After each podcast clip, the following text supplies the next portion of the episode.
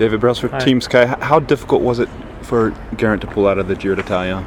Not difficult at all, you know. I think I, I don't think he could continue to, quite frankly. So uh, you know, it's um, sometimes you need to, you know, he, he was in a lot of pain yesterday. You could see that, you know, he got dropped in a final yesterday on a on a, on a flat stage, and and he was uh, he was suffering quite a lot. So it was um, it was it was a, a quite an easy decision, really, um, a disappointing one in terms of the whole sort of, you know, when you took a look at the broader, well, bigger picture of the race. However, a straightforward decision um, in terms of he needs to get that knee sorted out, and he needs some uh, good medical care. So he's flown um, flown back today to start uh, a full assessment and treatment.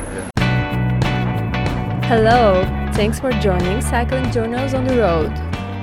Reggio Emilia, the finish of stage 12, the start of stage 13 in the Lambrusco zone. I'm joined today by Rupert Guinness, who is pushing his way through. Hello, Rupert, how are you? Very good, thanks, Gregor. Yeah, Rupert's pushing his way through the Giro d'Italia, knocking out 100 interviews to celebrate the Giro's 100th anniversary, the 100th edition, excuse me. Giro, Rupert, how many interviews have you done so far? Well, I've posted 55, so 45 to go. I've got a couple in the bank, but uh, uh, the, the second half of this uh, this challenge is probably going to be a lot harder than the first. But we've got 10 days to finish it off. There we are. Rupert's relaxing on the bed. We're at the Sun Hotel, just in the outskirts of Emilia Romagna. And he's researching his next interview. It should be up on his Facebook page soon. Check it out. Again, uh, stage 13 starts today from Emilia Romagna. We just had the stage 12 finish yesterday. Fernando Gaviria won his third sprint stage. Of course, we just heard from Team Sky there. Sad news today with the withdrawal of Geraint Thomas from this race, only 12 stages in, due to some shoulder pain and, above all, knee problems. It's just a big blow to to uh, Team Sky, who's been trying to win this Giro d'Italia for so long after being dominant in the Tour de France year after year. Of course, Geraint Thomas, the Welshman, crashed on the blockhouse stage Sunday, lost time in Bagno di Romagna. And again, yesterday, I think caught many of us by surprise. We were all watching the sprint. Rupert and I were camped out in the Team Sunweb bus watching the sprint, and, and we only realized later that Geraint, of course, lost more time. Then this morning, the press release comes in. Thomas said, "I've had an issue with, with his shoulder, which has been manageable, but my knee has also also been getting worse each day. Obviously, it's never nice to leave a race early, especially when you're main when it's your main goal of the season. Uh, I'd love to continue, but it's important to recover rather than race. It's a big blow to Team Sky because, of course, in that in that blockhouse crash, they also lost Spaniard Mikel Landa. Landa and Thomas came in as co-captains for this Giro d'Italia, so to lose both captains in one crash was a double blow. Thomas, of course, started this race with good form. He just won the Tour of the Alps ahead of uh, Pinot, Thibaut Pinot, who's uh, already flying in this race, and he had a f- and uh, Thomas had a fifth place in Tirreno Adriatico. It'd be harder if it was the last, if it's further into the season, if that makes sense, you know, because I think the further you go into the season and you lose an opportunity, there's nothing else to to recalibrate and focus on. You know, I, I think ever since all of these riders, since they were young, in sport in general, since since they're young, I think you know athletes are conditioned to to deal with setbacks.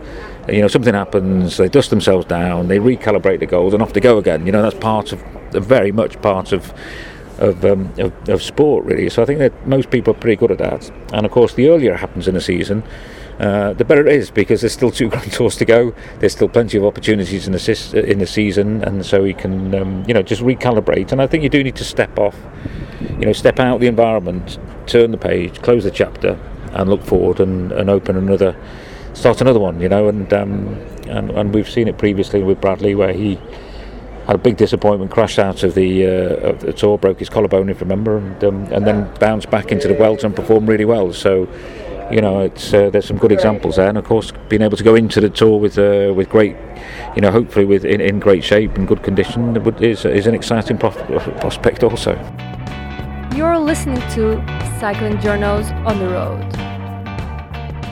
Geraint Thomas is turning 31 next week, and um, you know this was his first stab at leading a Grand Tour from the, from the get go, and he, he'd worked all hard. He worked hard all season to, to be ready for this.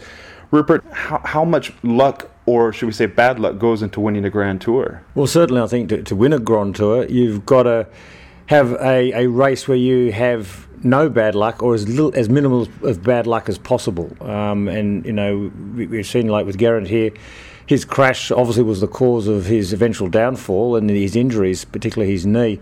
And uh, it just goes to show how, with a pedal stroke, your whole campaign can be shot to pieces. But I think um, I think it's easy to underestimate. You know, I think it's easy for everybody outside uh, outside of the peloton to underestimate really just how hard yeah. it is to not just be prepared training wise for a Grand Tour, but to actually go through and be in contention in the pointy end of a race. Right, and, and he had, of course, invested much in this Giro d'Italia from the training camps at altitude with Chris Froome in South Africa, from uh, another altitude camp, I think at Tenerife before the Giro, uh, races, and, and the team was built around him and Mikel Landa. And Landa finished third a couple years ago with Team Astana, and then last year he, he joined. And Landa, of course, had his own bad luck with stomach problems uh, midway into the race as well. So a team puts all this effort into a, into a Grand Tour, and then to have it just flushed down the drain by what was a motorcycle was parked on the side of the road in Blockhouse. So it's a lot of effort to, to have it just flushed away like that. Mm. Exactly. I mean, it's almost. I mean, it's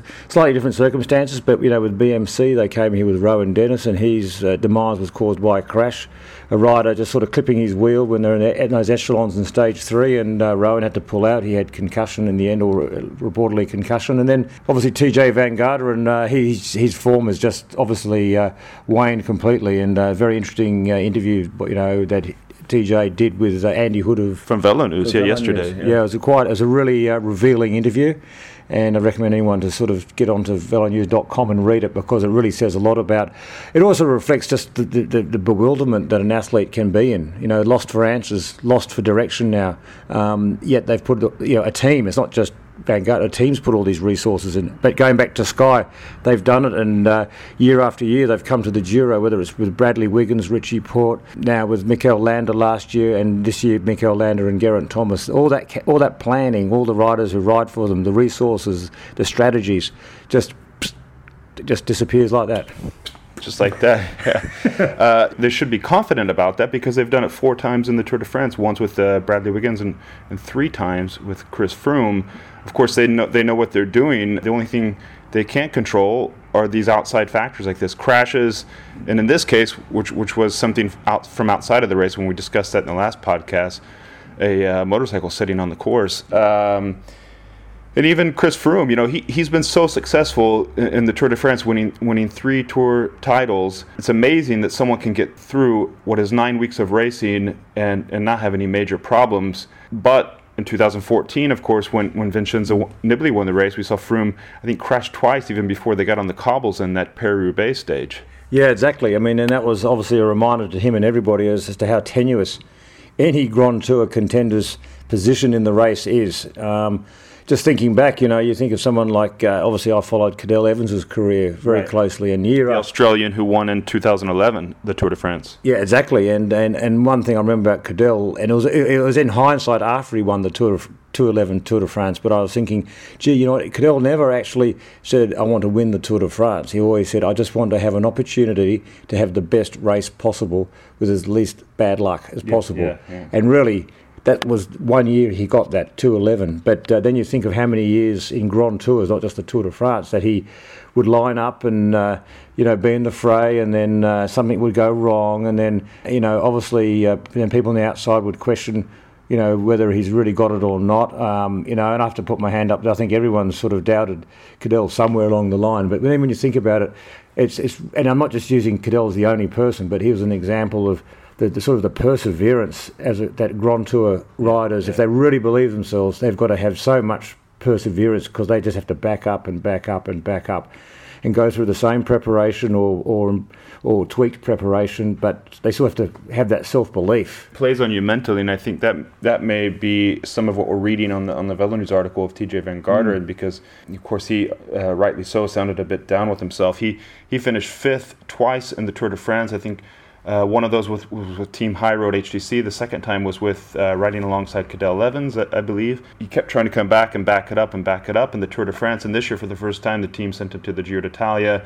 Rohan Dennis was riding by his side and and, uh, and, and just couldn't do it and uh, was losing time. Losing time, and then now you know he's, he's questioning whether or not he, sh- he should even be a Grand Tour rider. So that's it's mentally hard on these riders to do that year after year, and I think that shows just what an accomplishment winning winning a Grand Tour is for a rider.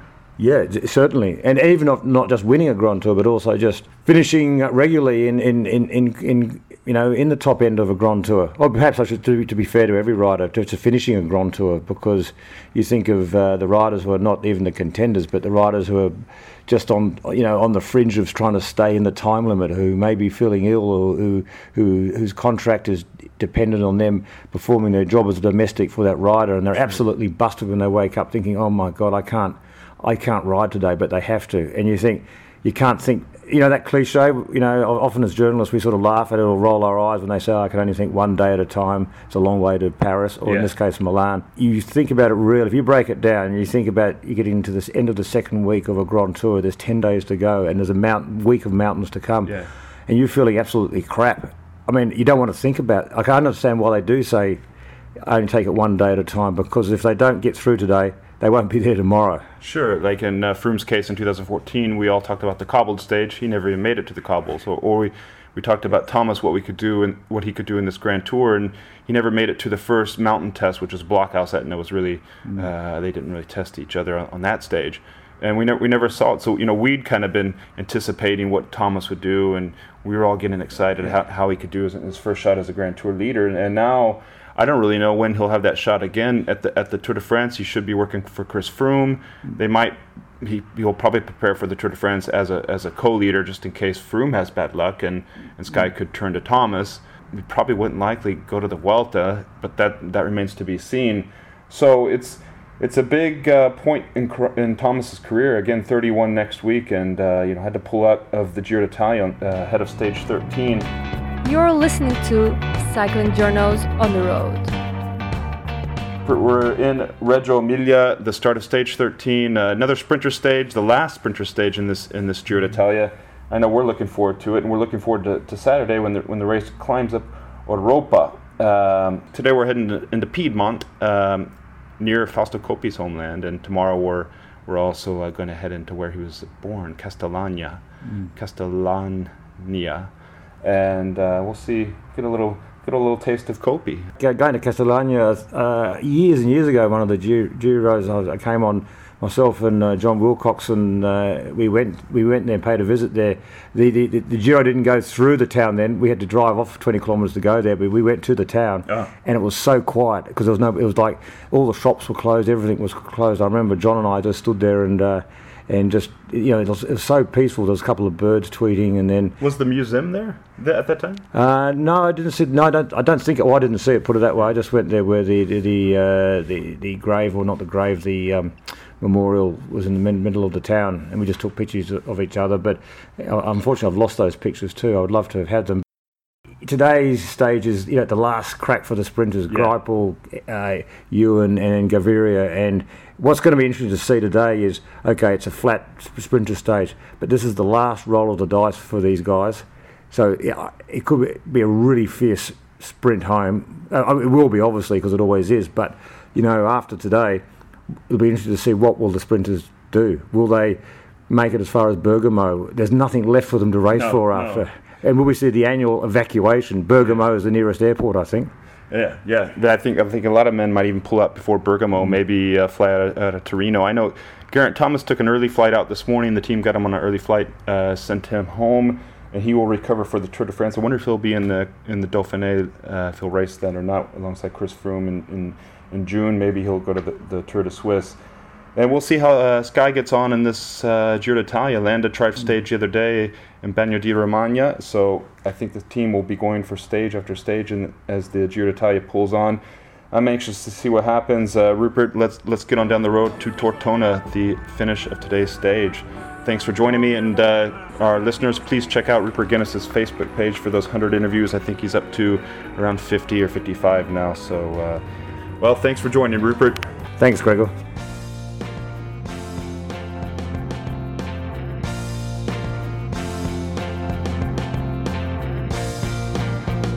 Thank you for listening to Cycling Journals on the Road.